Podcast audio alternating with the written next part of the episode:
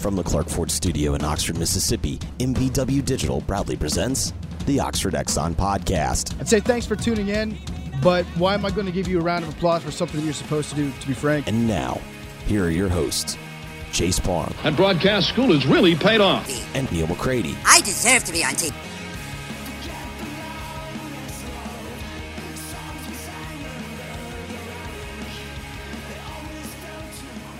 Welcome into this Thursday edition of the Oxford Exxon I'm podcast. gonna, I'm gonna, I'm gonna interrupt Yeah, and give yeah, everybody. yeah. I'm gonna give everybody a little, a little inside, uh, little inside chase. Instead of just saying, "Hey, Neal, you turn turn the light on if you get a chance," he snaps and points, and sometimes he'll just say, Well, light. that was less. That was that, that was less invasive than going. Hey, Neal, we forgot to turn the light on. So I'll just tell you, hey, go turn the light on as we're getting going this morning. I, I, I did snap at him though. It was probably kind of rude on video, but it was it was off to the side. It was off to the right. It was out of camera. Um, it's it, it is our it is our podcast equivalent from when that that that infamous moment with the uh. The Tupelo meteorologist when he started snapping at the other guy during the tornado here. uh, It's like here, spot, too. spot, get light. Yeah, yeah, yeah. So anyway, uh, Ross Dellenger joining us today. Jeffrey Wright on the line now. We'll uh, get to him in one second. But as we tell you every single day, the podcast is brought to you in part by the Oxford Exxon Critical Company, Oxford Exxon Highway 6 West. Use the Speed Pass Plus app. You don't have to touch much. You can pay right there on the app. You can take care of things that way. And you go next door and uh, see the Oxford Krystal. Use the drive through for uh, that. And you can also put your uh, name in the fishbowl at each critical location or what a combo location of Krystal. And on April 27th, they're going to pick out one from each location. Get free uh, Krystal for a year that way. And again, coming to you from the Clark Ford studio. We are Clark Ford's in Amory, Mississippi, 662-257-1900. Call that number. Ask for my friend Corey. Tell Corey what Ford product you're looking for. He'll send you a quote within 15 minutes in business hours. It's that simple. It's right to the bottom line. No hassle, no haggle. And uh, the rest is up to you. You're going to get your quote. You can shop it around if you'd like, or you can do what I've done, what I think you will end up doing too, and that's hopping into a Clark Ford. You'll love the product. You'll love the service after the sale. They just take great care of you. They really do. Corey wants to be a car guy. He wants to be a truck guy. He'll prove it to you. Uh, when you call the number 662-257-1900, Jeffrey Wright, Ross Dellenger, and all other guests join us on the Rafters Music and Food Hotline. When this is all said and done and we're over and we get back to whatever normal looks like on the other side of this, remember Rafters and the people there at Rafters Music and Food be a great place to uh, gather, have a few uh, have a few pops, enjoy uh, Sunday bluegrass brunch as well. Rafters Music and Food on the Square in Oxford. Jeffrey, good uh, good morning. I, I know you guys were in different rooms, and that's the way they're kind of handling this from your uh, your standpoint. Does it help you a little bit just to get out of the house, though? I've noticed that even just coming here for the podcast, there's a certain nice thing and a little routine of just moving away from my residence at some point in the day. Uh, yeah, there's there's an element of that. Uh, I don't know about you, but for me, it's been. Of course, I, I guess now y'all y'all are just kind of getting there where your friends are going to start working from home. Your friends that are like used to going to an office and and whatnot. I mean, I, I I guess you know everyone that's you know works at the university's been been here for a while. I'll tell you what's been a fascinating case study. Uh, people that have never worked from home. I think working from home is one of those ideas that is way better in your head than it is in practice.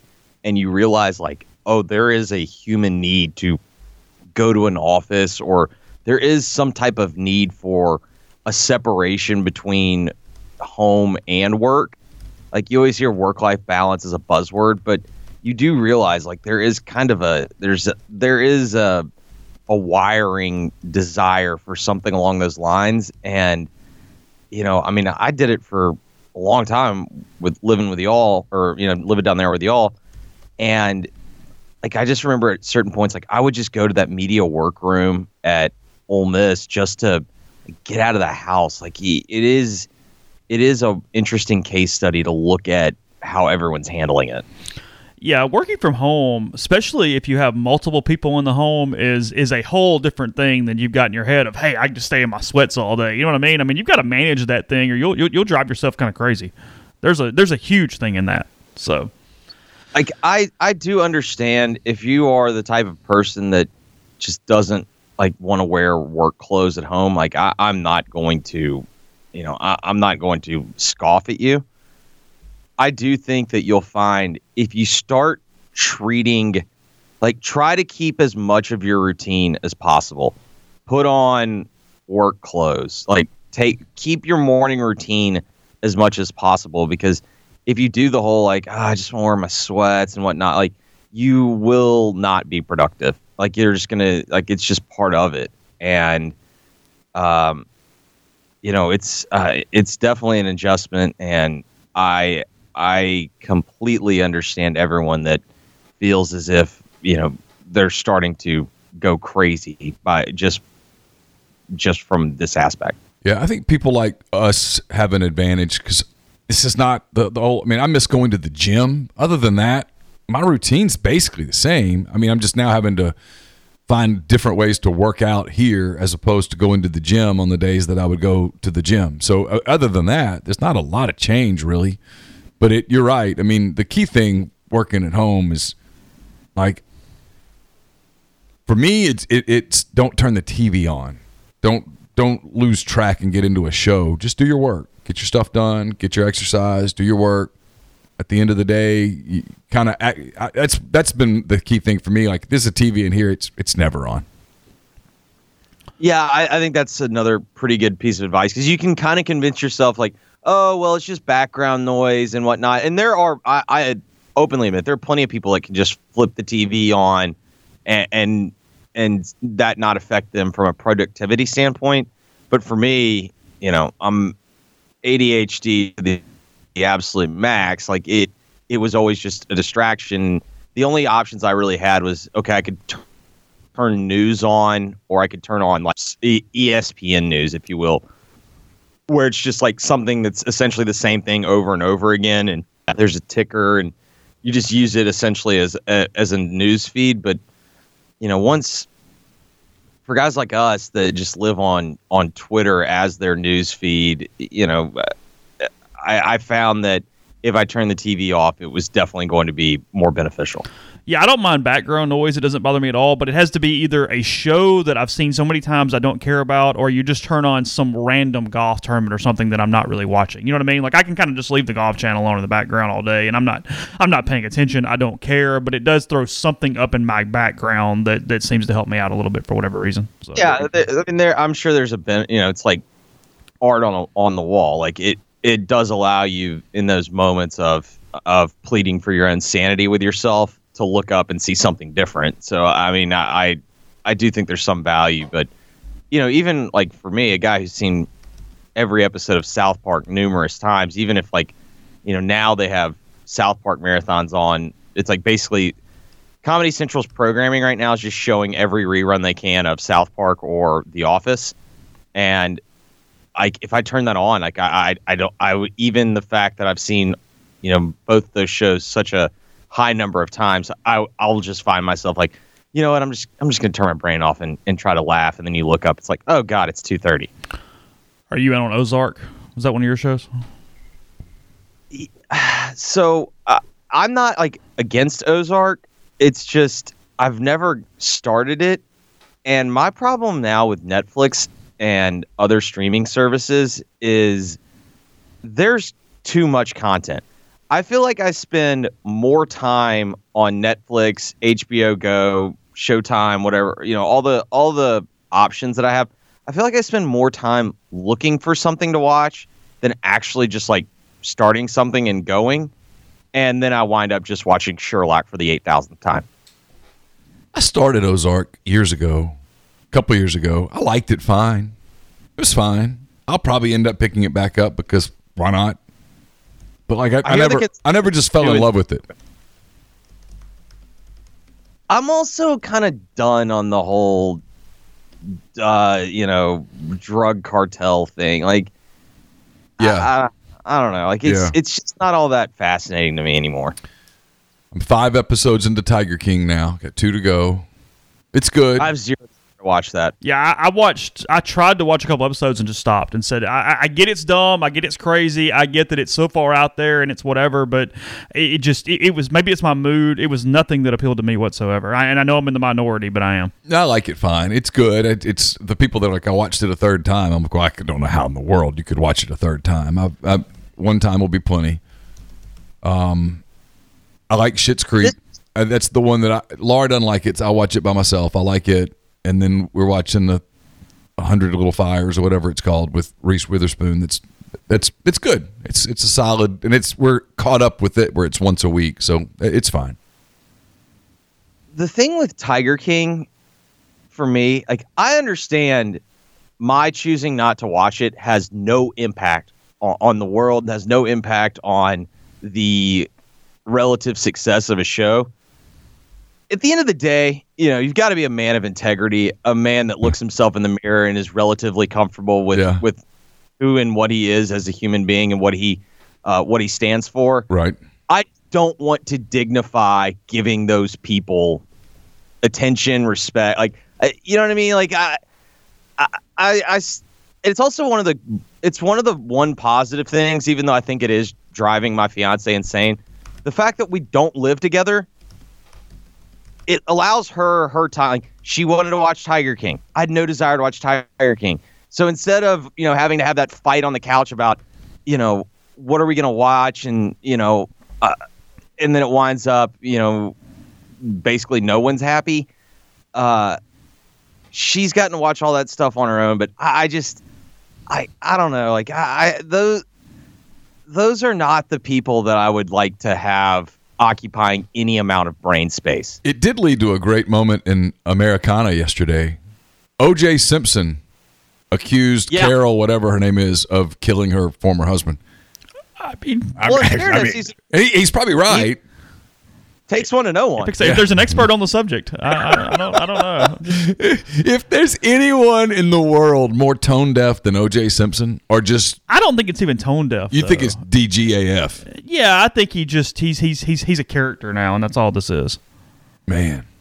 Okay. Speaking of being able to look yourself in the mirror and be comfortable, uh, I I find myself I'm addicted to OJ's Twitter feed. It it can be Have real to read the to read the responses to his stuff. You can go. You can get, spend hours. Oh, no, no, no, no, no, no, no, no. This is this is way worse. If I were, I would love, I would, I wish it were some type of you know glorified inside joke where I just went and scrolled immediately to the Twitter feed where like you go and read a comment section on a website or something. No, no, no. I, I want OJ's analysis. Like I can't, I can't help myself. Have y'all listened to him on the NFL? I mean, listen, I get it as a network. You can't hire him, you can't put him in the booth, but No, he knows the game. I don't like he does this thing where he's like making insanely good sense, and I'm Yeah. like, God, I don't want to be here as a human being. Yeah. What, what kind of person do you think he plays golf with every day? Because he's on the golf course every day. Who, who's in that foursome?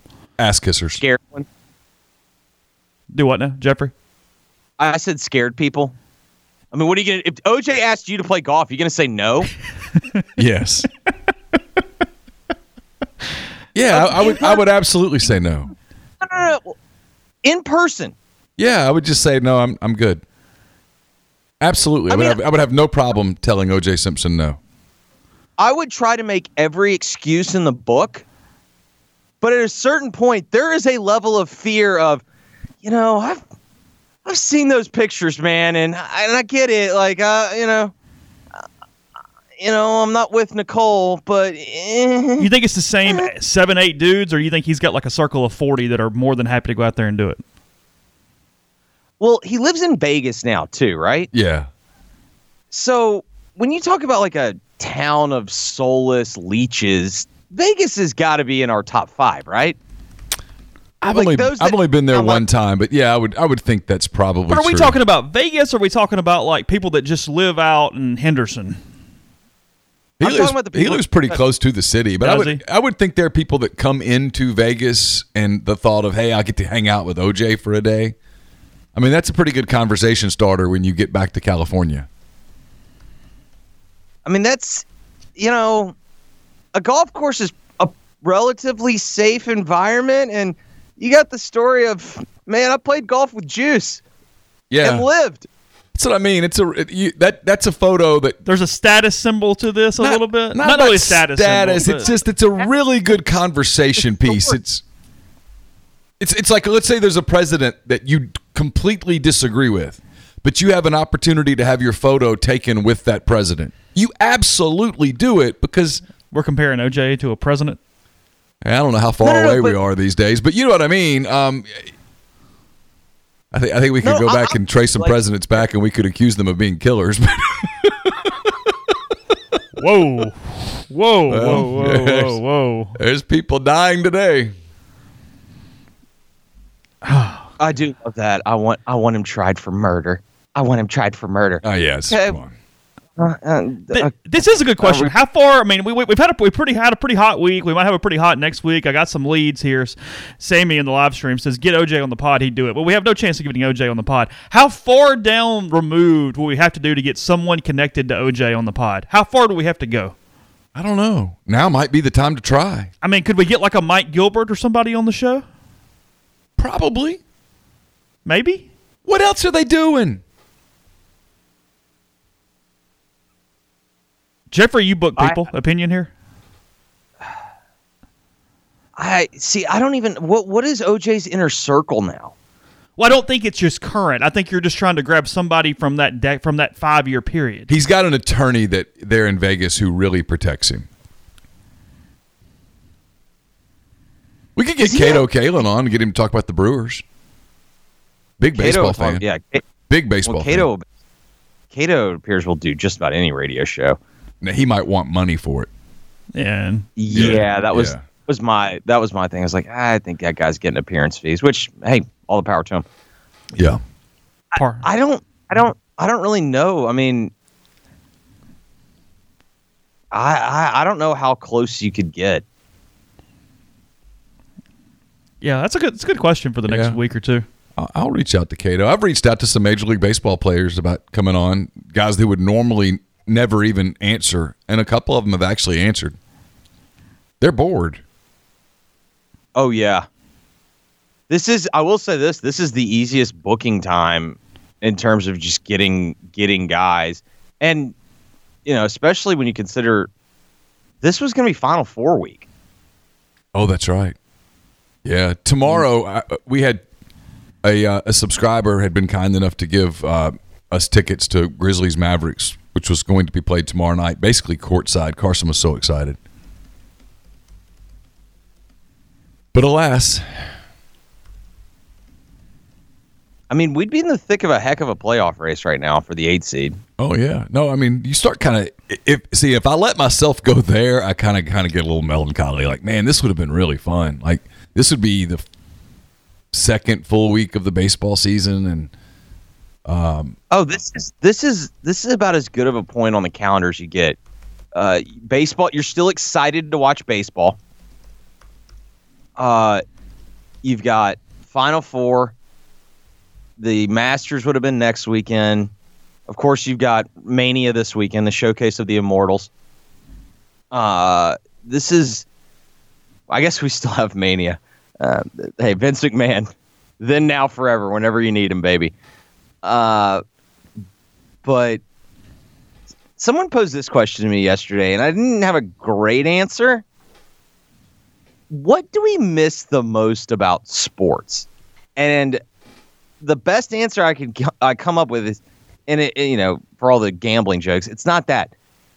I miss the the unpredictability of sports. Of you know, you go in, you think you know what's going to happen, and then you watch a game play out. And I miss that real time drama of how is this going to play out.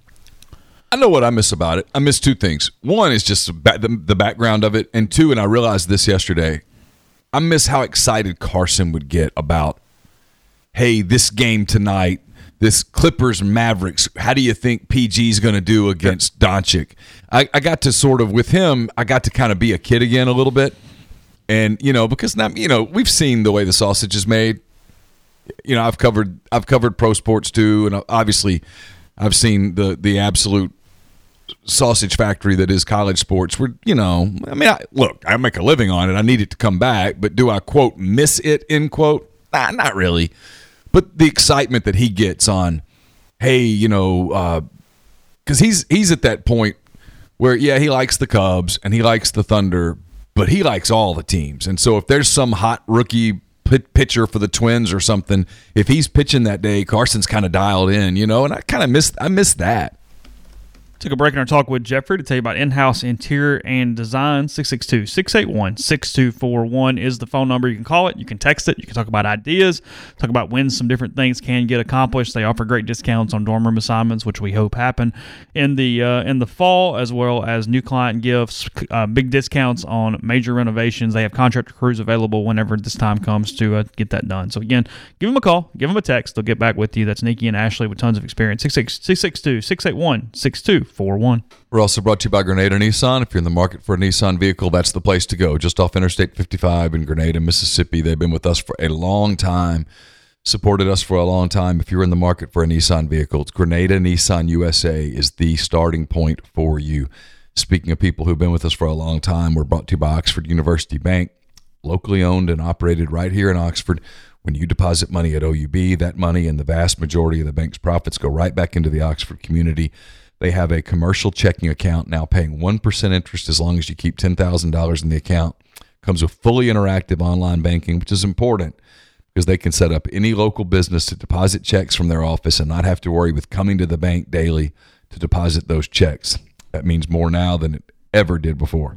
To learn more about OUB, check out liveoxfordbankoxford.com or call 662 234 6668. OUB is FDIC insured and we're brought to you by Whitney McNutt of Tommy Morgan Incorporated Realtors, serving you for all your real estate needs in Oxford and Tupelo. She sells condos, land, commercial, and residential family homes. 662 567 2573 or 662 842 3844.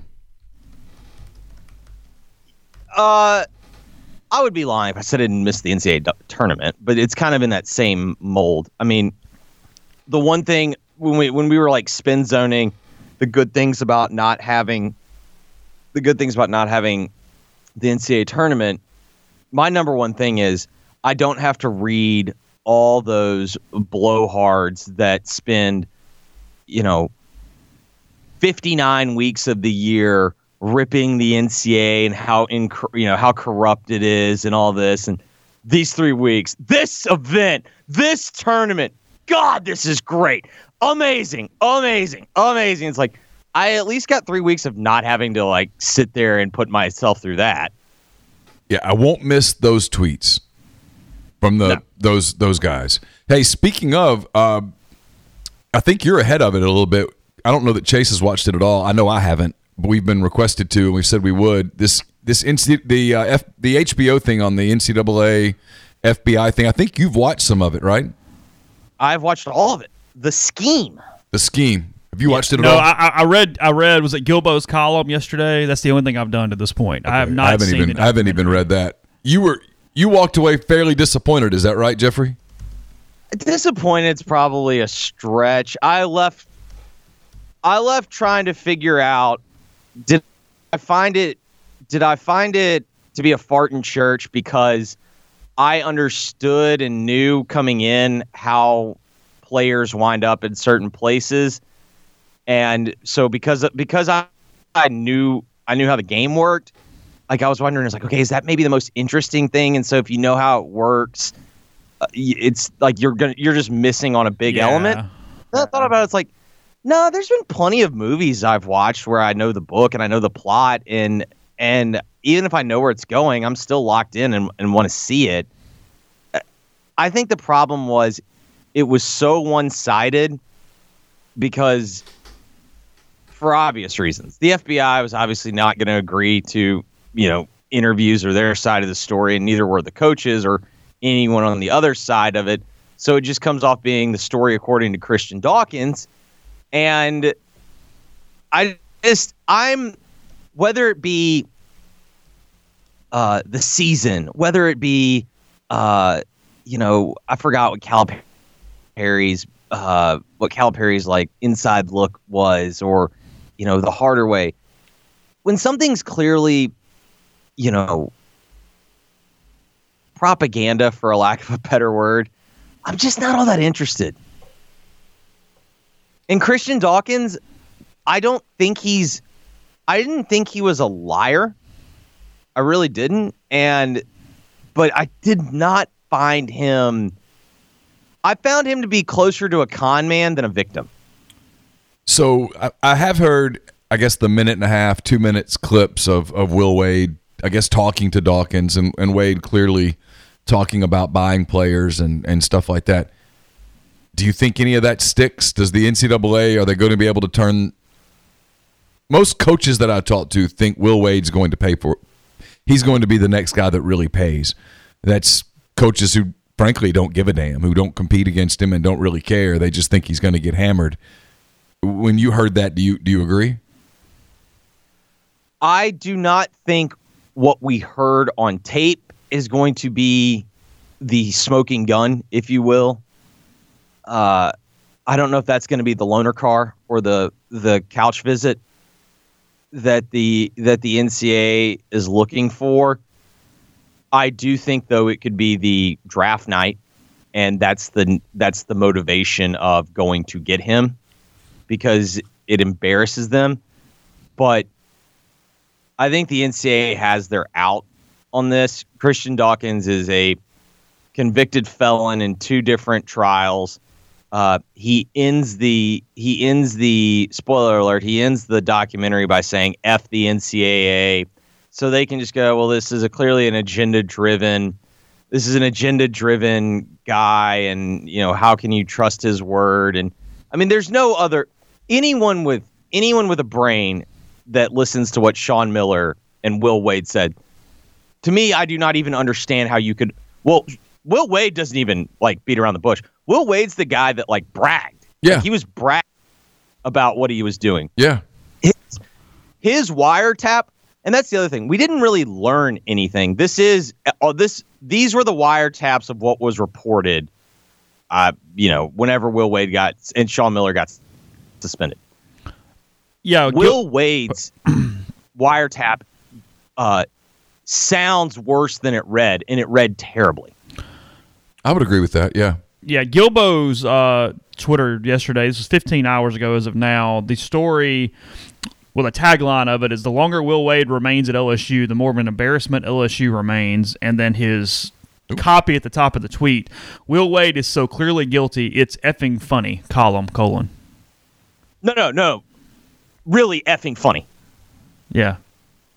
Like he double like he's like, no, no, no, you don't understand. Like this was a this is a strong ass offer. No, this was an effing strong ass offer. Like he got yeah. cuts him off. Like, brat, it's like yeah, yeah. It is nice. Though. I don't like you. I, get, I, I don't know. How, Will Wade, you look at Will Wade and you go, that guy's a cheese dick, and it is nice to know. It's like, yeah, I'm gonna keep on judging because I I'm batting a thousand everything I hear from people who should be dialed into it is that they're only keeping him around right now to prevent buyout language from kicking in. They're waiting. I think LSU, frankly, is waiting for the NCAA to hammer Will Wade so that they don't have yeah, to pay Will Wade. It, it wouldn't surprise me if there's an offering. You know, especially if you can do it where he takes the heat and your program doesn't get hit that hard and they don't ever look in more in football. Yeah, they leave it alone. Hey, here's the fall. Here's here's LSU's big punishment, and football gets clear skating. I will say on the football thing, as much as people ridicule it, I've never. You know me. I've, y'all known me a while. I'm not one to defend the NCAA investigative arm. I don't think they can go back as far back as they'd have to go from a statute of limitation standpoint to do anything about the Our Lady of the Lake deal. I know the the stories are recent, but the actual payments. Yeah, it's like 2013, isn't it? Yeah, and some of the players that got paid played before then.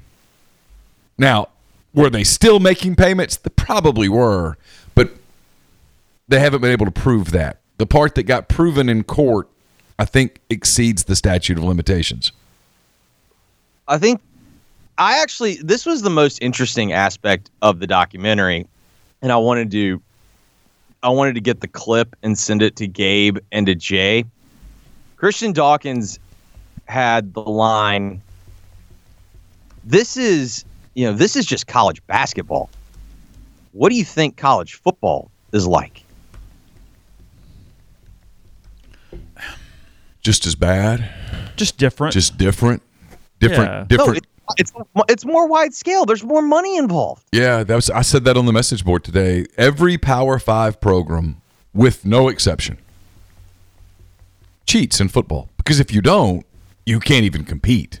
Now there are levels of cheating. So they they use, they use the Tarkanian line to open like it, it was the the tar- is like a title slide, if you will, or a, a title shot.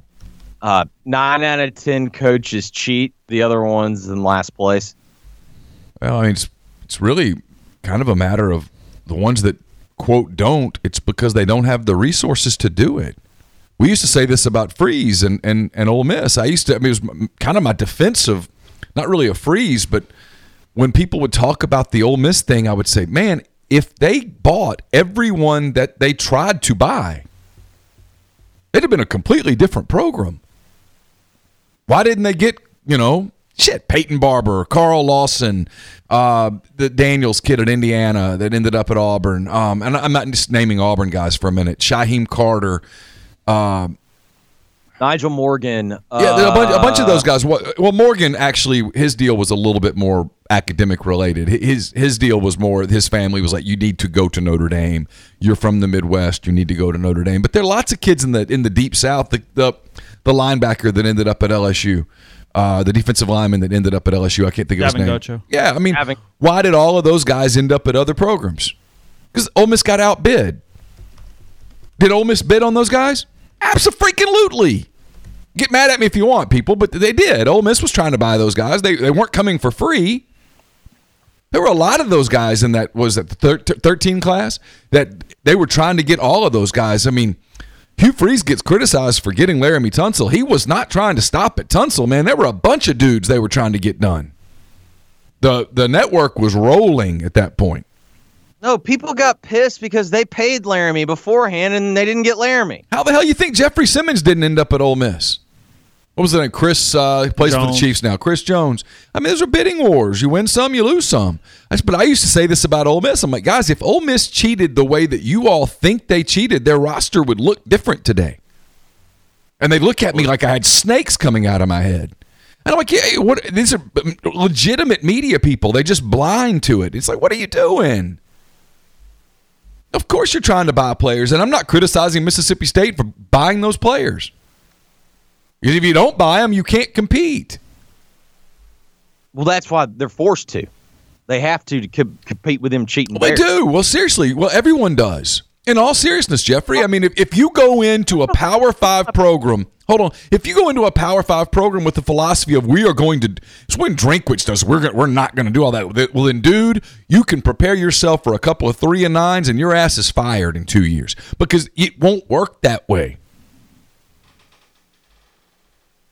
No, I, I the idea of of one school cheats to get a kid and yours doesn't is so logically infallible to Yes. me. I, It's it- one of two just- myths. The other myth is that the NCAA doesn't want to bust Alabama and LSU and Georgia. Those people at the NCAA and those investigative arms, those would be the scalps that they would tack to their wall and say, Look at me, I'm number one. They can't get them because the networks are too layered. They can't find it. Yes, and then the schools that get caught are the sloppy and the ones that Don't You know, have I as many resources and they're not as good at layering it. And it It's gets caught. like, I mean, the, like the Ole Miss case was easy for the NCAA on so many levels. It was easy. I would even say it's layering. Obviously, is a huge part of it, and having having more people helps if you can control them. The problem that I've always seen with Ole Miss is it's not the operation itself; it's the operation includes people that want you to know they're in the operation. Absolutely. They talk way too much. There are people that are involved at the top of it that just won't stop talking. Now, I will admit, as someone who used to cover recruiting, that was kind of nice. Sure. But you know, like I can tell you from covering Alabama that the the, the, the people in the network keep quiet. Or else you lose your spot in the network. who was it? Who was uh was it one of the Mobile car dealers? Who was it that Saban put his head on a spike? Essentially, yeah. That was one of my all-time favorites. Just say, hey, this, this, this is what happens. I know you guys got a couple, couple minutes, Jeffrey. I think we're going to do it today, but tomorrow we're going to talk about some of the last 10 years of football games that are stuck in our memory. What's two, three, four for you? Just You didn't have to cover them, just in general. Last decade college football, what games stick out? All of college football or, or Ole Miss? Whatever. All, all call. of it. All of it. all of college football. Uh, Deshaun Watson, that the championship game in Tampa. Okay. Yeah. Um, that that was a big one. Um, Urban Meyer getting spanked by Clemson, thirty-eight nothing. He was eating the. I think it was a. I think it was a Papa John's. yeah, the personal pizza pan. photo. oh, is that where the pizza photo comes from? Yeah. Okay. Yeah. at Okay. the Fiesta- in the bowels of the Fiesta Bowl. Uh, Georgia, Georgia's, you know, Tua Tagovailoa coming off the bench and beating Georgia. Yeah, it was a big Uh, game. Then, uh, uh, numbnuts Kirby calling the fake punt uh, in the SEC title game. That one stands out. Um, I mean, the truth is, you can basically just go and look at games that determined the SEC, and then go kind of look at the playoff games. The Georgia, uh, Oklahoma, Bakers, uh, that that game. Was, that was one that stuck out to me as a really entertaining game that I still remember that I was absolutely dialed into because I'm probably less of a college football viewer than the two of you. And that was a game that drew me in and kept me. The setting helped in that one too. It was Yeah, the it was Rose Bowl. perfect. It was perfect weather, the Rose Bowl, all that stuff. Yeah, and then it was a back and forth. It, it game of runs. Like you Yeah. know, Oklahoma jumps out, then Georgia answer. Like it was just a, it was a, you know, it was just a, a fantastic. It, it, was felt like an NBA game seven that was really competitive, played in the Rose Bowl. you know what I mean? It was it was not a lot No, of defense, lots of scoring, and and it was it was it was really fantastic. And when it was over, you were kind of drained. I remember when it ended. I couldn't decide whether I was more sad that the game was over or that I felt bad for the OU kids. The game was so competitive that you have that moment when you're neutral in the fourth quarter of a game. You go, God, man, someone's got to lose this, and that sucks.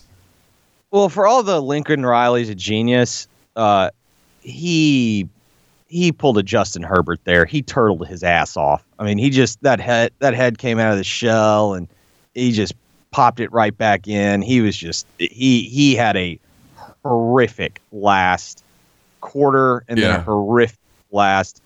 Now I do think total opposite of what of what Ed Orgeron did this year, all year long, where they never did that. They never had that moment. They just kept going. now Kirby did it the next week, but uh, I give I give Kirby credit when they got into the, you know, their game plan wasn't working, and he basically, I guess, and I guess it's when you're playing Oklahoma and you know how they can score, you you just say, okay, uh, let's let this game get drunk. Um, I know the stakes weren't significant.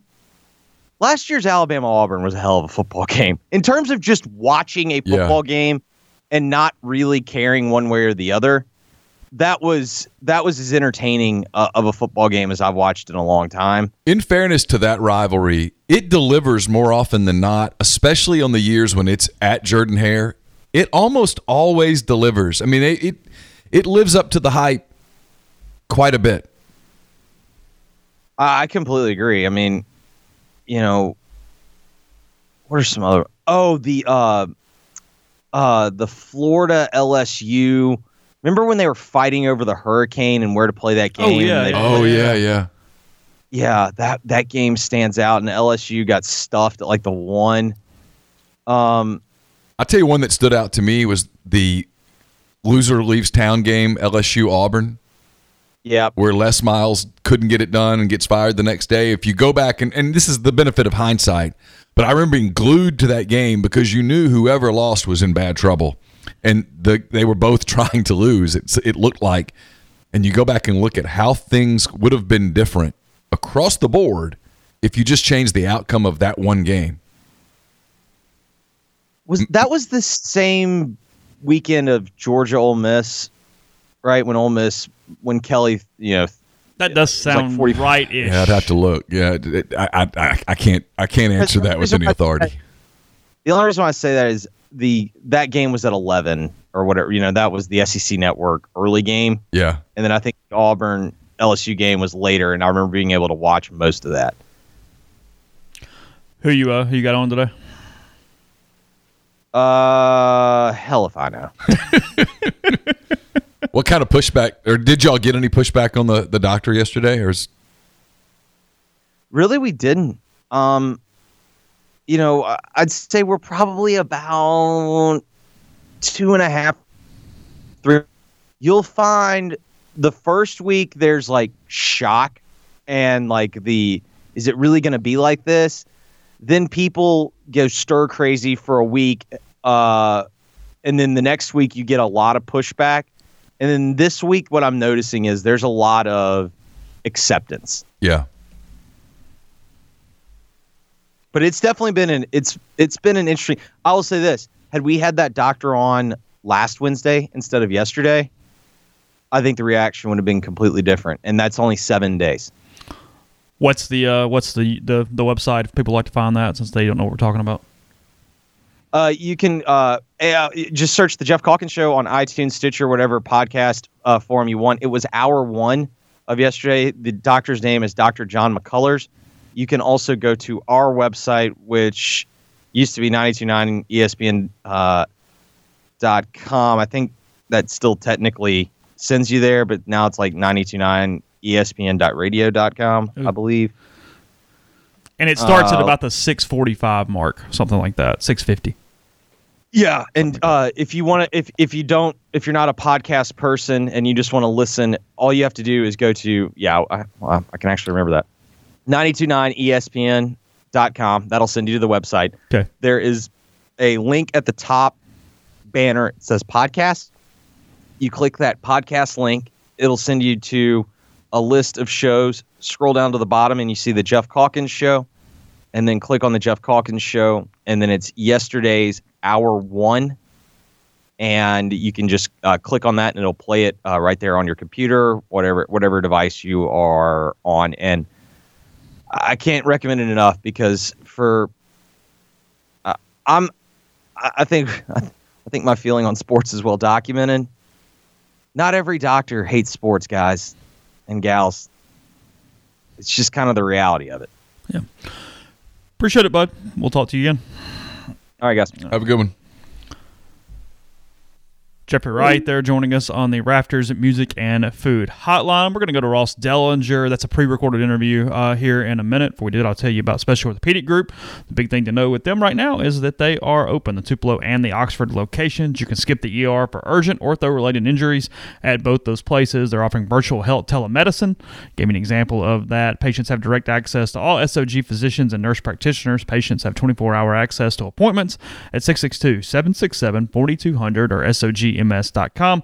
No referral is needed, and walk-ins are welcome. Again, 662-767-4200. Is Ed Orgeron really getting a divorce? Yeah, that's correct. I'll read the story to you in a minute. When we get Oh done. wow, I had no idea. It was not an April Fool's joke, even though it came out yesterday. I did not know that. Yeah, yeah, yeah. Yesterday was a weird day for me. I I was on the phone a lot. I, I did some. I had some accounting stuff I had to do. I had to get it done, and I spent most of the afternoon trying to kind of catch up. And I had promised Carson that I'd play him in a game of one on one, and so I had that. And he showed up in time to play, and I knew that meant, hey, we, we're going to go play. And then I, I just lost track of the day. I did. I did not know that. Wow, that's interesting. Uh, sorry. This uh, podcast is also brought to you by Dead Soxy. It's a uh, incredibly strange time. Millions uh, all over the world have been impacted by these unusual events, and the Dead Soxy team hasn't been immune to the situation like the rest of the world. They're faced with some tough choices, and what they're doing instead of cutting uh, jobs is they're trying to think about things a little differently. They want to keep their team intact, paid, and employed, and they need your help to make it happen. In the spirit of people helping people, they've decided to run a first of its kind support sale. They have slashed their prices on their uh, fantastic product $6, $9, $11 a pair. If you haven't tried Dead Soxy, now would be a great time. Go on, get some of the $6 uh, socks. You can, uh, you'll enjoy it. You'll love them. You'll absolutely love them. And uh, you'll help them in the process. Six dollars for a you, you can't find those at the department store uh, for that price. So they'd rather you get their socks discounted so they can keep paying their team than worry about margins at times like this. DeadSoxy.com. By the way, Zach Barry and I will be taping a uh, soft verbal podcast presented by Dead Soxy a little bit later in uh, the day. This podcast is also brought to you by Nest and Wild. Sleep better with a Nest and Wild mattress. Nest and Wild's a Mississippi-based mattress company making a high quality mattress delivered right to your door. They make buying a new mattress easy. Every Nest and Wild is one foot thick, giving you comfort and support that will last. A lot of online brands sell an 8 or 10 inch mattress with less support and durability, but not uh, Nest and Wild. From uh, the twin size to the California King, they're all one foot thick, 100% American made, and uh, it's a great deal. I'll tell you about a, uh, a, a promo code in a minute. First, know this: it's a no risk decision. Nest and Wild believes in their product so much they're offering a 99 night trial on every mattress. So try it out, sleep on it for 99 nights, and if you don't like it, it's cool. You can return it. Nestandwild.com. Enter the promo code Rebel20. That's Rebel20. Get 20% off your purchase. Your uh, mattress will arrive at your door in three to five days. Podcast is brought to you by Visit Oxford. Visit oxfordms.com is the uh, is the website. You can go there to see ways to uh, help out people in the hospitality industry right now. They're doing some things, including uh, tip roulette, which they've signed on with a website that allows consumers to virtually tip local bartenders, servers, hostesses, and similar workers. The uh, thing started in Chattanooga, and it's got more than 55,000 donations to this point uh, nationwide. So you can click on the Oxford, Mississippi page at serviceindustry.tips for the opportunity for a tip a local hospitality worker with a name and place of employment with the Venmo Cash App and uh, and more. So take advantage of that. They've also partnered with United Way. You can find out more about that again. Visit oxfordms.com. We're going to go now to uh, Ross Dellenger again. This is pre-recorded, so if you're in our live chat, just uh, just hang in. Be right back, and we'll uh, have some other topics for you. And if you're on the podcast, Ross in one second. Ross Dellenger, kind enough to spend some time with us here on the podcast. Uh, Ross, good morning. How are you? Good, Neal. How are you doing? I'm good. Um, I guess I'm good. I don't know. We kind of we're all talking about the same things. It's a topic that you've you've touched on some. I saw Brett McMurphy touch on it a little bit earlier in the week, and that is we've gone from people asking about, "Hey, man, is there going to be spring football?" The answer to that is no. There's not going to be spring football. The the the the, the question's now gone to what about fall football?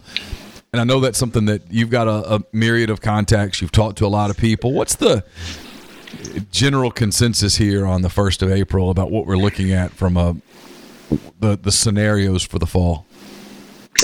Well, you know, athletic directors will tell you um, that there's just so many unknowns that uh, uh, they they hate to jump to conclusions, but. Um, at the same time, many of them will also tell you that they've got uh, they've created uh, contingency uh, plans and, and have um, have assigned to their assistant ads um, or a group of assistant ads um, uh, basically a, a, task of creating a contingency plan on if you don't have or don't have all of football revenue uh, because of a season being potentially cut short or not being played at all or not being played in front of fans. Um, so they are thinking about it at least, you know. But it is it is still early. Um, I saw, think was Larry Scott said that uh, uh, by the end of May that a decision would have to be probably made on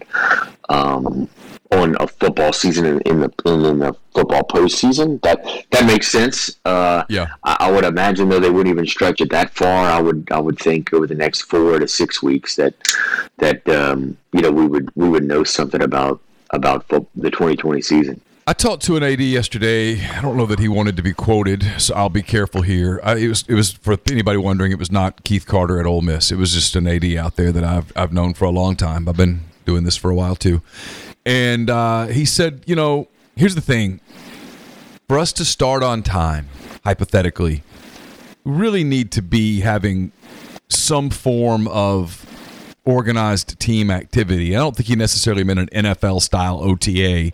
He just used the words organized team activity by June 1st. He said it doesn't mean practice necessarily, but it means getting together and and getting organized by June 1st. Because he said, you know, realistically, you, you got to ramp it up. Um, he's just taking taking COVID out of it for a minute. You, you have to guys haven't been in, in an off season program. They you don't know what kind of shape they're in. They're coming in from all over the country. You don't know, you know what they've been exposed to, what they haven't. There, there's an evaluation period, then there's a ramp up period because it's hot as hell in this part of the country in in July and that kind of thing. So uh, when you talk to people, do you hear a similar sentiment about if we're going to get started, we've got to get started by X date? Yeah, sometimes um, here and there. A lot of a lot of a lot of people I talk to don't um, don't necessarily want to put a date on it. I mean, like for instance, yesterday. Um, I did talk to a, a, a coordinator um, in the group of five, and and uh, he, his date was July one. That that he said that they would need to return by July one. I saw Jimbo Fisher said uh, I think yesterday. Uh, he said a month out of the season, which would which would be like the start of fall camp, you Yeah. know, which would be like August one or something, or July, you know, twenty fifth maybe or something like that. So everybody kind of has, and you talk about that June one, you know, everybody kind of has their different dates. I, I would think the absolute latest you would get anybody, or at least ads, because coaches like, like for instance, Jimbo might say, you know, a month out or two weeks out, let's just play.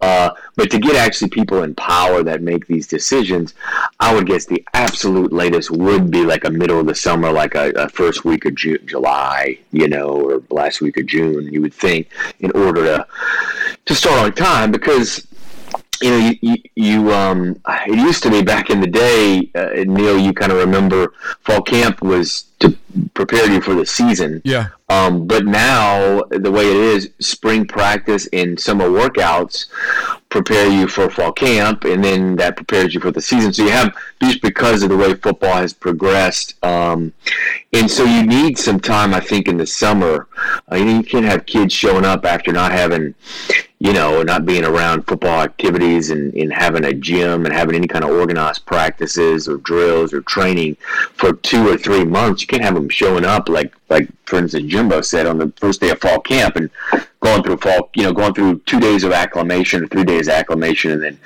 you know, hitting full time. I mean, there's going to have to be some adjustment. There's going to have to be some start earlier. Um, so I think the middle of the summer, you know, you would think is, you know, around the first week of July is the, you would think is the absolute, absolute um, latest. And, and I think coaches are hoping that if they can start by that time, they'll get a little more extra time with the players. Uh, maybe not full practices or OTAs, but they'll get some time with the players that they wouldn't normally have in the summer. You know, normally coaches have on-field coaches have two hours a week. Uh, that's it. Um, with a with each player, and uh, strength coaches have six hours in the summer. And they're hoping um, they get a little more time and maybe have some kind of sort of partial practices uh, in July uh, training sessions of some sort to, to lead up to camp. How realistic is moving the season back a month? Is that is that something that could even be done? I mean, I know you you know a lot more national people than I do. When people are brainstorming, is that something that comes up? Moving it back two weeks, three weeks, a month? Yeah, I mean, I've, I've heard several options. It's just I don't think I don't think any of them are um, serious in nature because I just don't think the conversations have gone that far. But but um, it's just so far out. But I, I think I think that is one option. You know, that an October start date, and I saw Brett mention that um, yesterday, uh, Brett McMurphy, and that uh, that makes it makes sense in a lot of ways. You know, so I've heard that. I've, I've heard you know eliminating non-conference games. Um, and you know you if you're not going to extend this the regular season through December, you'd, you'd have to do that if you're going to start in October, obviously. So heard of you know eliminating non-conference. Heard of eliminating you know or limiting fan obviously attendance. Um, you know it's it's funny one one AD I was talking to yesterday. Um, he kind of got mad. He's like, "Why are we talking about this right now? It's so far out. We're not worried about it. We got all the other stuff on my plate." Yeah. And he said his main worry was because he was optimistic that this is so far away, it's gonna the curve's gonna flatten and we're gonna have football. But his main worry was, look, because of the recession, um, will people come to games? Can they afford to come to games? Can they afford to buy tickets and concession prices and pricing and parking and all and that then, stuff? And then the so basic fear of, of, of right of congregating in crowds where I, Uh, I absolutely. I don't know about you, Ross, but I'm normally not this way. But I, I told the story on on or, earlier in the week. I guess I went to Home Depot on Saturday to get something, my, or maybe it was Sunday. I don't remember. But I mean, I literally felt my throat tightening. In, inside the, the Home Depot, and I realized it was psychological. I was freaking myself out because I got back in my truck, and as as I drove away, that tightening went away, and I felt better. I was fine. You know, I mean, it, it's I, I mean, I, I've- asked myself, am I going to be comfortable sitting in a press box in September, uh, you know, with, without a vaccine? And and the answer is, I'll do my job because I mean, people are obviously doing much more stressful jobs than covering football games. But will it be in the back of my mind? Damn right it will. And so you do wonder with fans, will they say, hey, you know, I can watch this on TV and safely in my own living room. I don't know that I'm comfortable being around 52,000 or 78,000 or whatever the number is of people in a stadium, especially if it's in like a dome stadium in Atlanta or Dallas or whatnot. I, I- think those are all issues that, that we haven't gotten to yet, but those are going to be real things. Oh yeah, for sure, and, and it's funny that that AD mentioned that uh, absolutely the psychological effect of this. And I think I was reading a story uh, maybe a week ago on uh, the Atlantic, and it was like this long, winding story about how you know the uh, coronavirus, COVID nineteen, will end up being, you know, like the flu, and it'll be they'll have a season and it'll come back, and just like the flu, it'll kill so many people every year, and we'll have a vaccine for it and all that. But um, when the flu pandemic happened in 1918, there was some after effects of it, you know, and I think there will be after effects uh, uh, of this happening uh, psychologically from all of us, you know, when it comes to washing hands and where we stand, how close we stand each other in line and at restaurants. There certainly will. Uh, that'll exist, and it'll it'll exist. Uh, potentially long term, but it'll certainly exist in the in the month or two after this thing starts uh, receding, and of course that would be you know during football season. In a worst case, I know this is impossible to completely answer, but I suspect you, like me, have had some conversations with people where this has come up. In a worst case where a season just is not feasible, what does that mean for college athletics? Yeah, it uh, it's uh, as one AD told me, it, it would uh, it would decimate um, a lot of college athletic departments because they obviously rely so much on um, on football to to run a lot of the other sports that people people don't understand. And and um, this is something I was uh, I tweeted about yesterday um, some numbers, but but people don't get that most sports in, in college athletic departments lose money, and uh, usually the only ones that make money are men's basketball and football, and usually football makes an incredibly lot more than than any than men's basketball, and it makes. Um, I mean, it, it- you can just look at some of the numbers. Um, I've, I've you know, got place like you tweeted this about LSU uh, in, in- Right. in 2016. I guess it was 2016 17 cycle. So this isn't Mm-hmm. even you know this isn't even LSU's most profitable year. Uh, Right. You know, football made 56 million dollars and change. Men's basketball made 1.6 million. Baseball uh, made some money, but I mean it was less than a million dollars, and everything else was was in the red.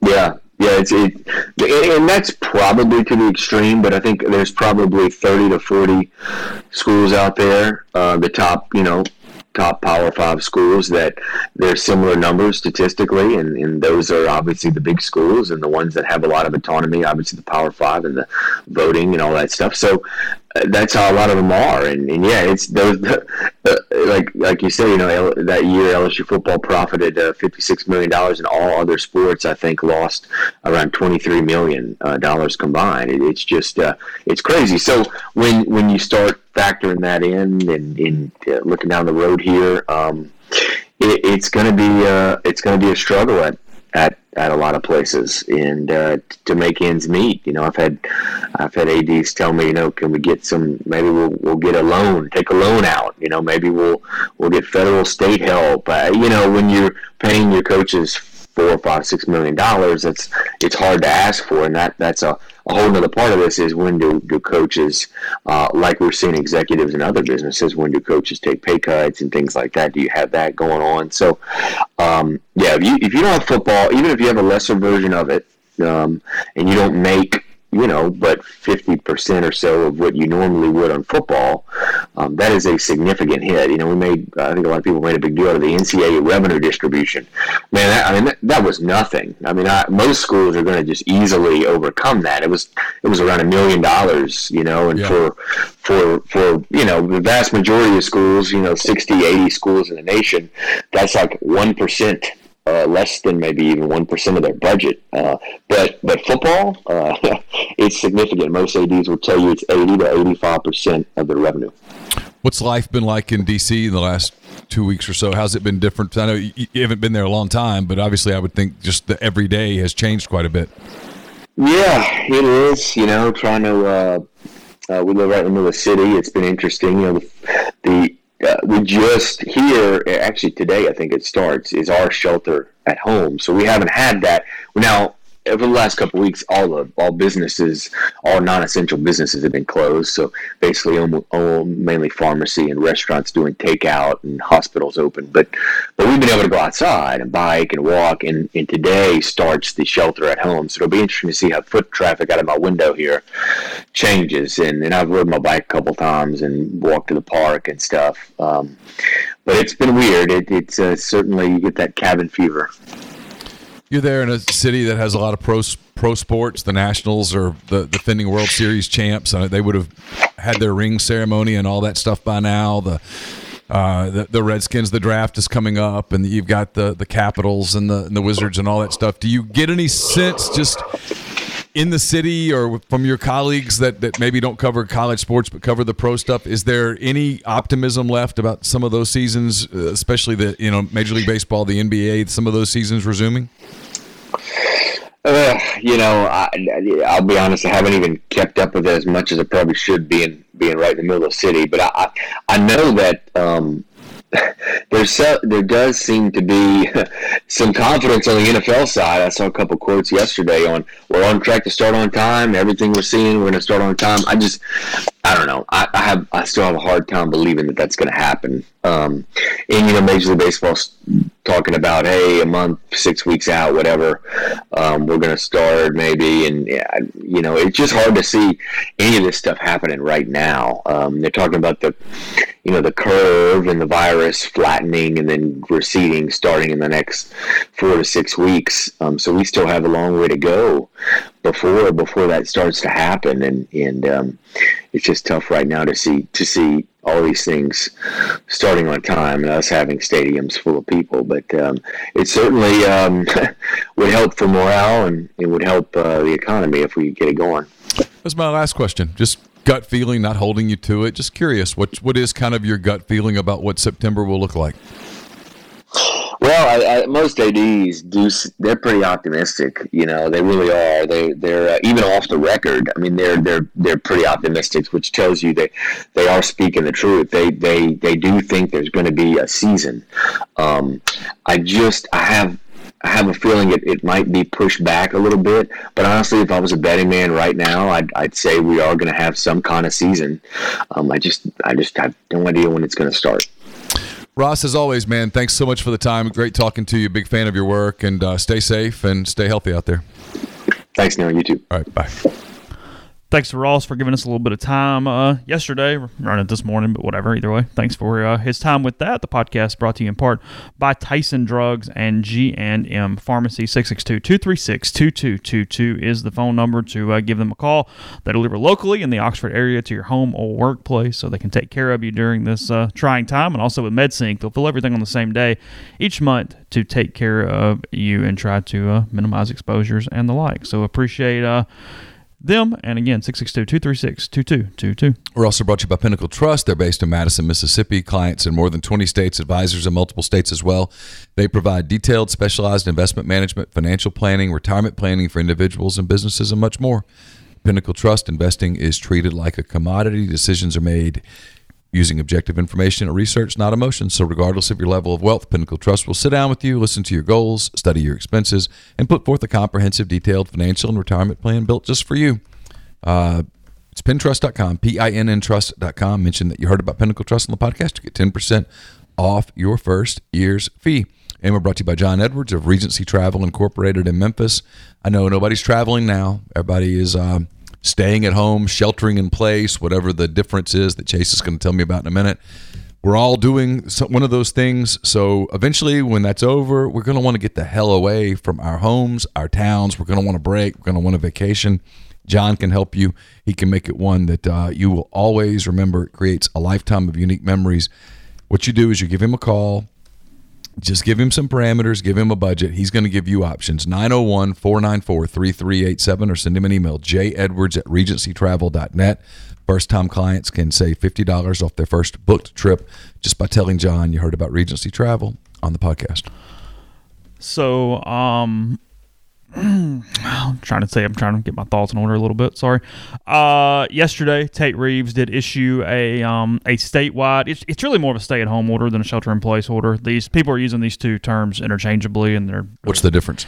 well, shelter in place is much stricter. I mean, what, what what has been what has been done here is essential, or what has been done statewide with the stay at home is essentially what Oxford already had in place, and we'll find out a little more. I, I, I talked to Oxford Mayor Robin Tannehill this morning, and said there's a there's a board meeting at ten o'clock this morning, which is live streamed, so I'm sure you can find a replay if you're listening to this podcast after that. But um, they're going to define um kind of what exactly non-essential businesses means a little more clearly than maybe it had been to this point. Um, Leaving liquor stores alone, right? or do I need to do I need to make my stock up run? I, I, I think you're okay with the liquor stores. Um, hold on. I do have kind of a running list of if I have to make an order, thinking I'm stuck here for two months, I've got an idea of what my order looks like. Well, last time we talked about this, you told me you thought it was about two grand worth of material. I think I can get it under that, but I will be stocked if that comes to that. So the big thing is, and as, we've known, is hey, just leave home for errands that are essential and things that you need. Don't just go out gallivanting around the community. It's really the the, the main goal of this. Um, also, it's worth noting that locally they have the ability to put in stronger orders than are currently in place from a statewide standpoint. So if they want to make things stricter this morning, they can. They're fully within their rights to uh, to do so. Um, I think it's also worth noting that um, this executive order says that all evictions are suspended. Um, locally, they don't have the, the, the ability to do that, even though it's been kind of a talk on social media and things. Look, mortgages are still due, rent still Right. due, all that kind of stuff. But from a statewide level, they have suspended evictions because of uh, because of this. And then the um the graphic that they put out yesterday said that um looking for anything that was kind of relevant here. It said, uh, obviously, individuals are stay at home except for the limited allowances in the order. When outside their homes, must follow social distan- distancing guidelines. Um, social and other non-essential essential gatherings in groups of more than ten people must be canceled or rescheduled. Um, restaurants can still do as they were. They can still do delivery. They can still do curbside service and the, and the like. Um, as said by, by Robin, people may leave their homes only to perform essential activities such as caring for someone in, in a vulnerable population, getting food or necessary supplies, and working for an essential business.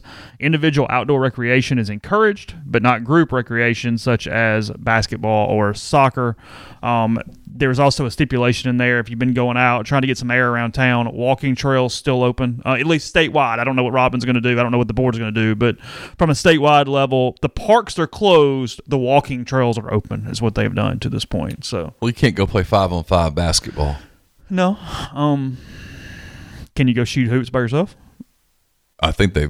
I don't think so. Yeah, I don't either. I was just. I don't I think mean, so. that, that, I, think if you want to shoot hoops by yourself, put Better a hoop, have a goal in your yard. Put a hoop in your driveway. Yeah. I will say that there were some of the neighborhood kids that the other day were out playing and they were wearing jerseys. I saw uh, saw a Terrence Davis Raptors jersey. I saw a Russell Westbrook Thunder jersey. Might give you an idea who was wearing that one. I saw uh, I saw a bunch of jer- and it was quickly evolving into a game that was probably too big. But they were kids, so I don't know.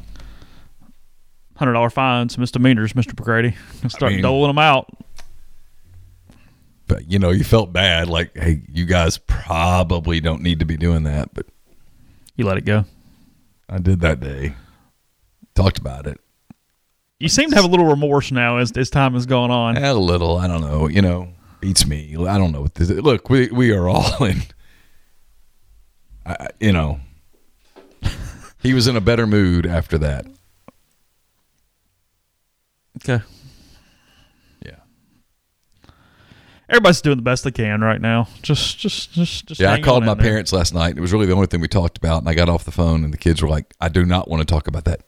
Do not want to talk about that. I get it. I understand." Yeah, I just I don't know. Uh, yeah, no, Ed, Ed, Eddie O. See, I've got it up here from the Advocate. Um, LSU football coach Ed Orgeron has filed for divorce from his wife Kelly. Orgeron filed the divorce petition February 26th in East Baton Rouge Parish Family Court, stating he and his wife separated February 24th, so prior to the pandemic. I know, in, in all honesty, who's getting divorced in the middle of the pandemic? Right. um, quote, and have lived separate and apart without reconciliation since that date. The petition is titled, quote, in the interest of the marriage of EO and KO. Their full names are used in the filing. They were married in 1997, um, have twins that were born in 98.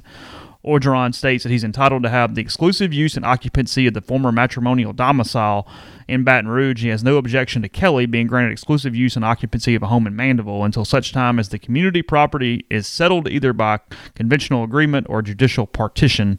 The Orgeron family cannot be reached for comment on Wednesday. Well, that's sad. Oh yeah, absolutely. I mean, I'm not. There's no. There's no joke to be had here at all. No. Um,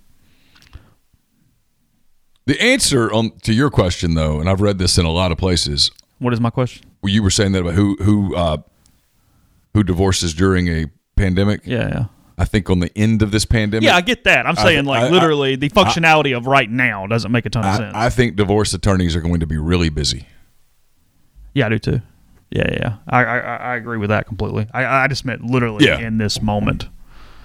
That would Yeah. seem to be good in the forest and the trees, a little confused at the moment, but Yeah. you know, hey, you know. Uh, but yeah, I think we'll get a little better idea of exactly what essential businesses is here at here at ten o'clock. Um, my gut, and I really hate to even say much because I could be completely wrong, and people aren't going to go watch the stream. They're just going to go, "Well, Chase said this." Uh, No, that'll never happen. never happened. I'm assuming a lot of non a lot of retail that is non food related gets cut. Is my guess. Not liquor. Oh. Not liquor. I, I think that's. I mean, like I told you, in all honesty, there is a certain public. I know everybody makes fun of it, and I and I get on the surface why you make fun of it, but people with alcoholism. They're going to go through withdrawals. They're going to need hospital areas. There's going to be medical And attention. now's not the time. No, there is a certain pragmatic use to And. I'm joking. I mean, Yeah, I'm, yeah, yeah, I, I'm not. I would not have the shakes. It. Well, it- you have, look. I mean, let's. it is for me a nice coping. We're kind of joking here, but you've got enough alcohol to last you three months. Yeah, yeah. If you, ha- I mean, I really, mean- if it got bunkered down, yeah, Well, it's like somebody goes hey, if it closed, what would you do? I'm like, well, hey, I don't drink much anyway. And B, have you seen the cabinet? Like, I'll, I'll be all right I'll for be a while. okay. Yeah, yeah. I it's mean, I'm kind of joking about it a little bit. I just, I don't know. Strange time. Here's what's interesting. times. Sure. And not to get and, and let me be very careful here. I'm not criticizing anything to do with organized religion at all. None zero. But now's not the time to have the the, the congregation full. Like, you know, the church that you and I both go to, Eddie Rester's our, our minister, and th- they're streaming services. You can still watch. You can still get the service. I think they were providing a way for people to get a palm for Palm Sunday. Yep. And I get that people miss church. Sure. I understand that 1000%.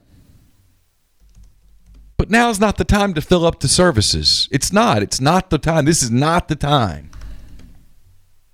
I think we've. You, this now's not the time for large gr- like the Florida governor DeSantis. I don't what what are you doing, man? Lead. Yeah. Yeah, no, I mean, look, everybody's just doing the best they can. There's no doubt that the the lack of, of congregating in church is a, is a difficult thing mentally for a large number of people. Um, I feel like you and I, you and I are members of the same church. I feel like they've gone about it the best they can. Everything's online on Sundays. You get two different service options. You get a contemporary service option. You get a traditional service option, and they're going to do the best they can with Easter, and that's all you can Yeah, do. and that's all you can do. Make do. the best decision, and you go with with it as, as is. And in many ways, that's what we're all trying to do, I do with a lot of things. I mean, maybe I'm giving something for somebody else. I, I think this would be a really good news story. I'm curious because people aren't actually sitting there when the offering happens. How much donations are up or down? Because you can still do it oh, online. You Oh, yeah. can still do different things. But I wonder what Probably down. I wonder what ties change with, with with this situation. I'd be really curious about that. Probably down. And plus, unemployment's up. People are scared. You know? I do think, sports aside for a minute, because we get a lot of sports questions.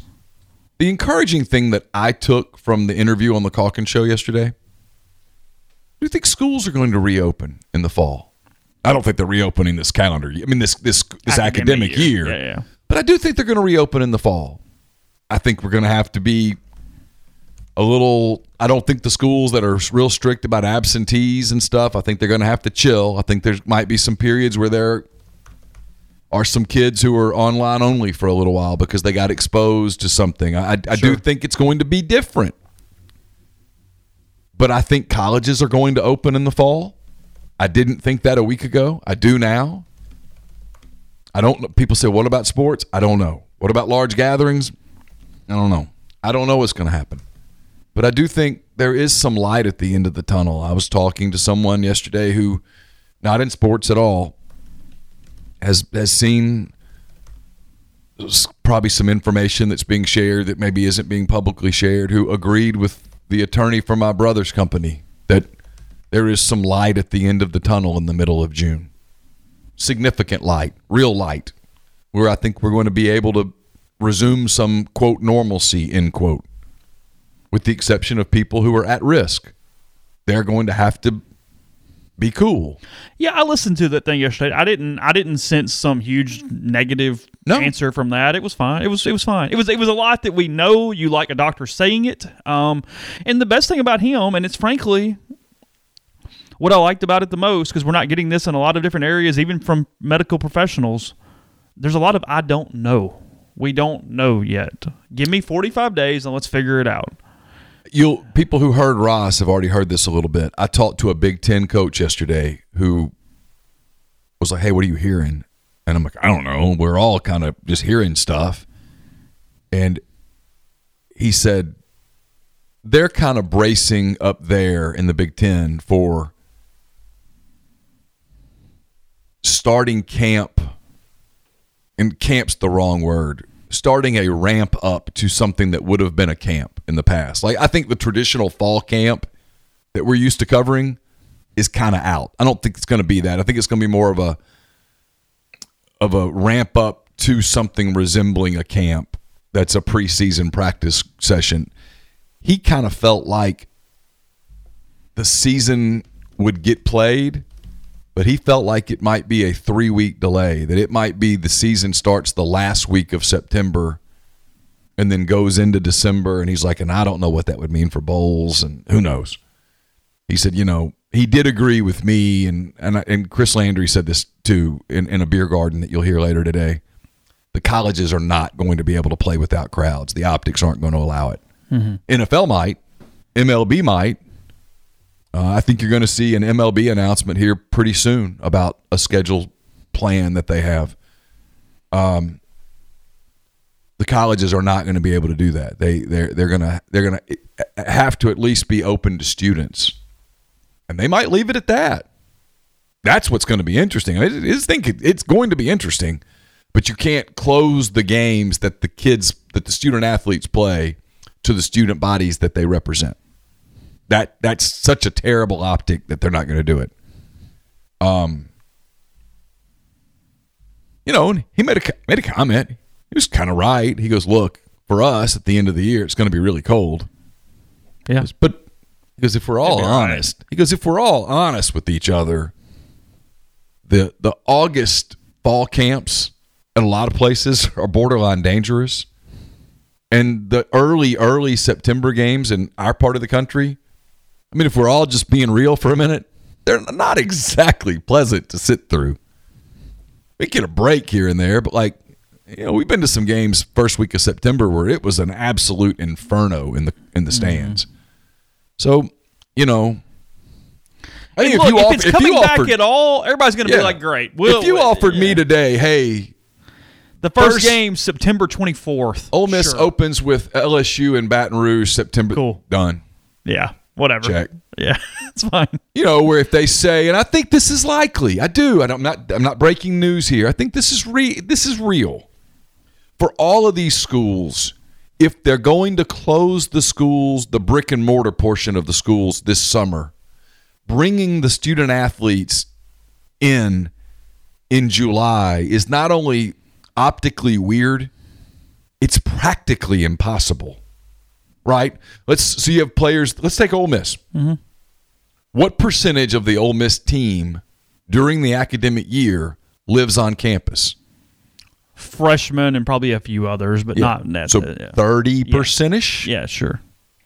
So what do you do with the seventy percent that have places off campus? No, no, no. You can't go to those places. We're going to put you in. Okay, who's where?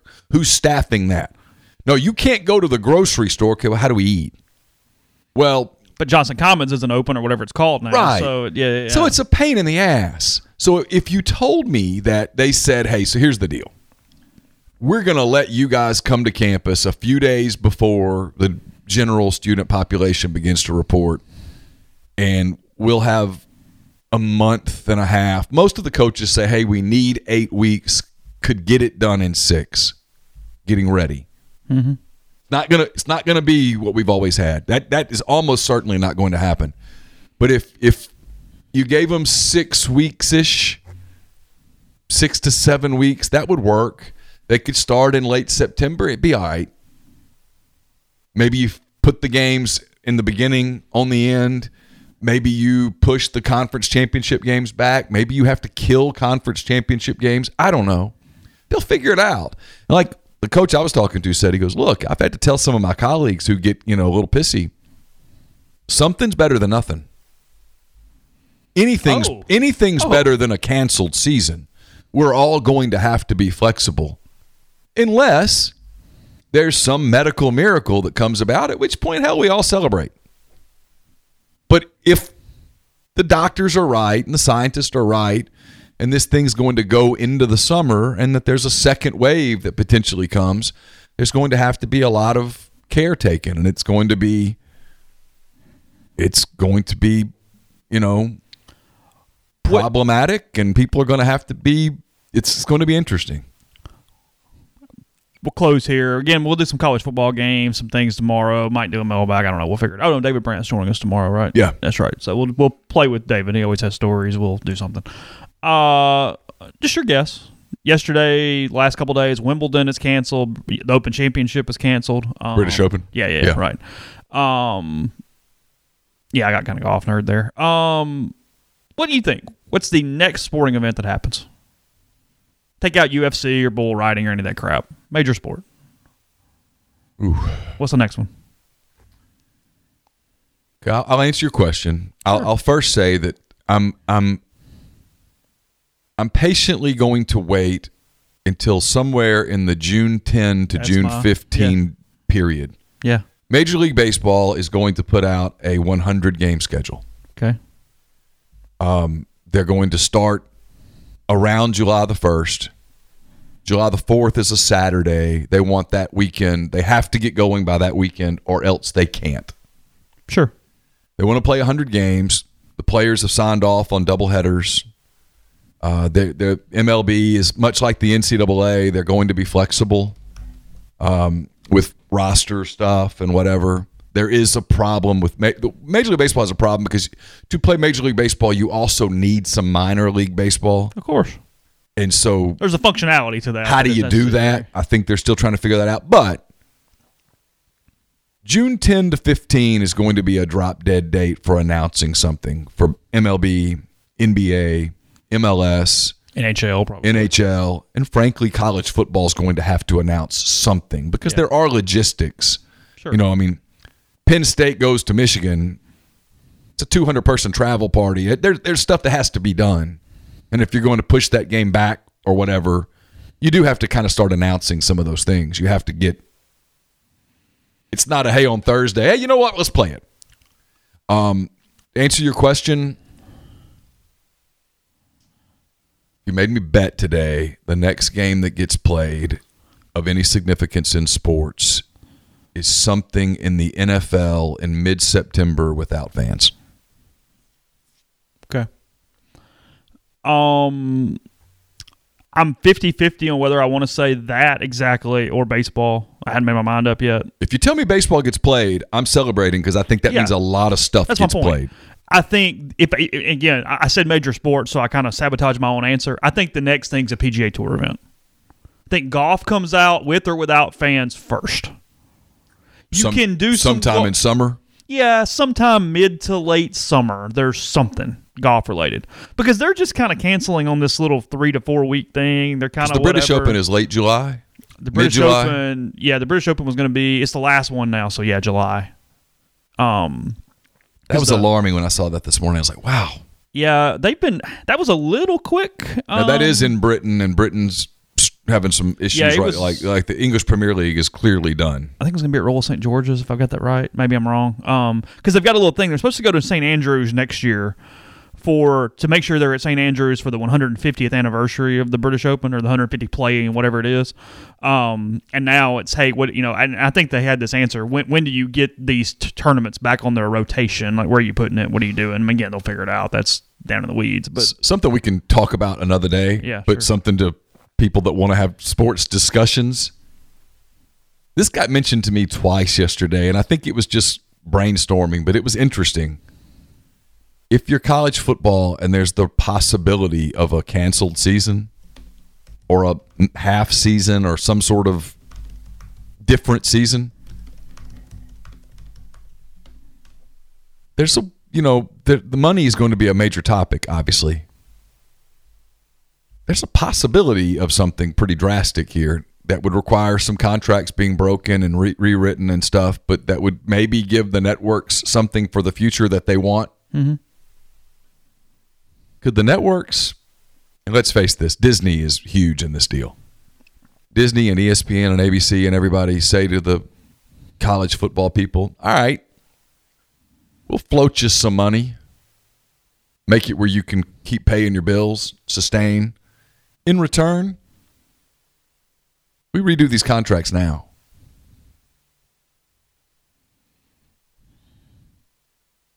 We redo some of the grant and rights stuff now. Change it now. We go ahead and we need more we need more LSU Penn State and less LSU Southeastern Louisiana. Mm-hmm. You know what I'm saying? Y'all get me? We need more Texas Washington and less Texas Sam Houston. yeah, Because you gonna make a show all these games? Give us the games the people want. Give us the games we can sell. And in return, we get that this isn't your fault. Not our fault. Not your fault. Life happened. We'll help each other. Mm-hmm. The equivalent of a stimulus package, a recovery package. yeah, You're going to hurt, and a handful of you aren't going to be able to make it, like ULM and Middle Tennessee, and you know, but for the the upper echelon, we'll take care of you. But the Power Five, we're going to take care of you, and down the road, you're going to take care of. you're us. going to take care of us Yeah. sooner rather than later. yeah. Ole Miss, you're going to take that game you've got against Eastern Illinois, and you're not going to play it. Yeah, Instead, you're going to play Illinois. yeah, You know what I mean? Because we need that 11 a.m. game. It, it needs to have some umph to it. yeah, And if that means you go four and eight instead of going six and six, well, that's your problem. yeah. That's conceivable. I've heard a couple people say it yesterday, and it was interesting. Yeah. Topic for tomorrow. We'll close the uh, the week with David and some. Let me uh, let me tell you other real quick because I, I forgot to pay one bill. Uh, this Yeah, we'll- podcast. I'll get to you. Oh, okay. Don't worry about it. Never mind. Okay. Yeah, we're all good. Uh, we'll talk to you tomorrow with uh, with David and the like. Appreciate everybody in the stream. Appreciate Ross and uh, and Jeffrey. And we'll talk to you then.